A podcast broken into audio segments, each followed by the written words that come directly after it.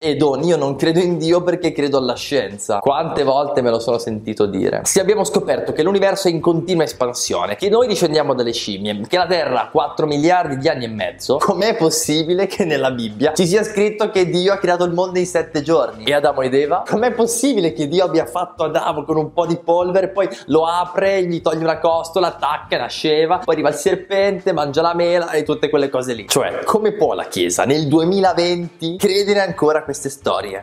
Allora parliamone perché la questione è molto seria. La Bibbia racconta frottole. Credere in Dio significa rinunciare a capire come funziona il mondo realmente. Scienza e fede sono incompatibili. Ta-ta-ta.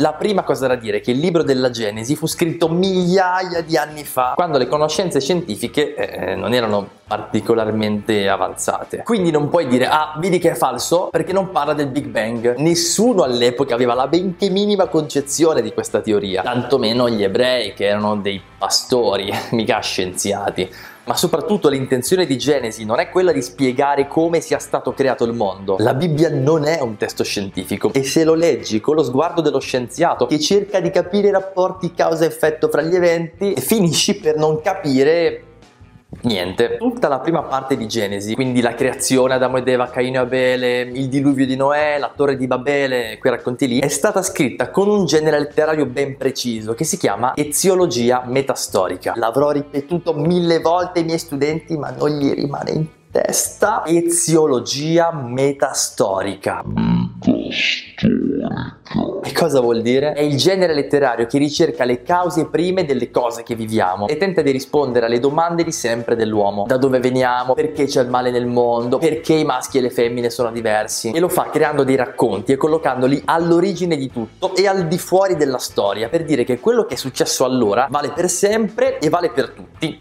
quindi pure oggi. Insomma, la Bibbia con questo genere letterario vuole indagare il senso delle cose, mm, il loro fine ultimo. Non ci pensa neanche a spiegare come dal punto di vista scientifico sono andate effettivamente le cose. Non gliene può fregare di meno. Quindi se la scienza parla di teoria del Big Bang, teoria dell'evoluzione o altre teorie, queste sono accettabilissime da parte di chi crede in Dio, perché la scienza si occupa del livello fisico e di quello biologico e la fede sta su un altro piano e tra le due non c'è opposizione. È come se prendi un ingegnere e uno storico dell'arte e li metti di fronte ad una chiesa. L'ingegnere ti dirà come è stata costruita e come fa a rimanere in piedi. Lo storico dell'arte invece ti parlerà del senso e del valore artistico della costruzione. Non è che uno ha più ragione dell'altro, ma sono due punti di vista diversi sulla stessa cosa. Per dire, creazione ed evoluzione possono andare d'accordo.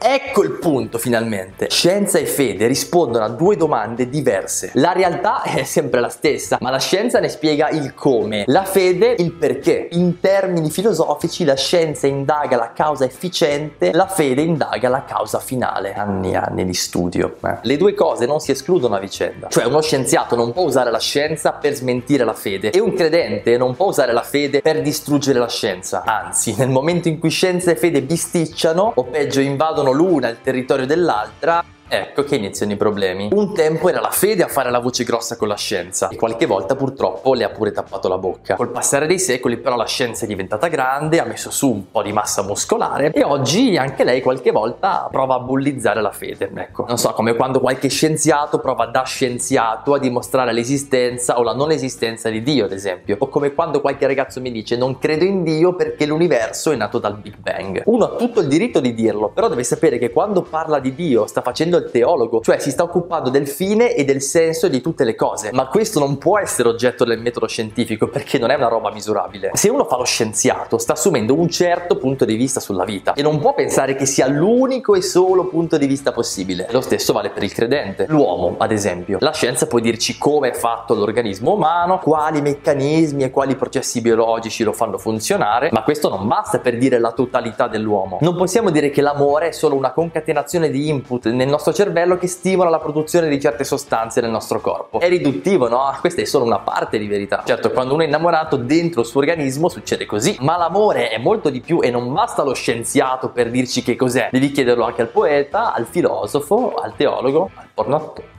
Oh. Insomma, scienza e fede non sono avversarie, anzi dovrebbero essere alleate. E se per caso ti accorgi che nella tua testa non vanno molto d'accordo, beh, sappi che tra i due litiganti la prima cosa da fare è separarli. Tu scienza ti occupi di questo e tu fede di quest'altro. E va bene così, perché come dice Fedez, non esiste prospettiva senza due punti di vista. Scienza e fede sono due punti di vista diversi sulla medesima realtà. Solo se li teniamo insieme possono permetterci di vedere la vita in tutta la sua bellezza.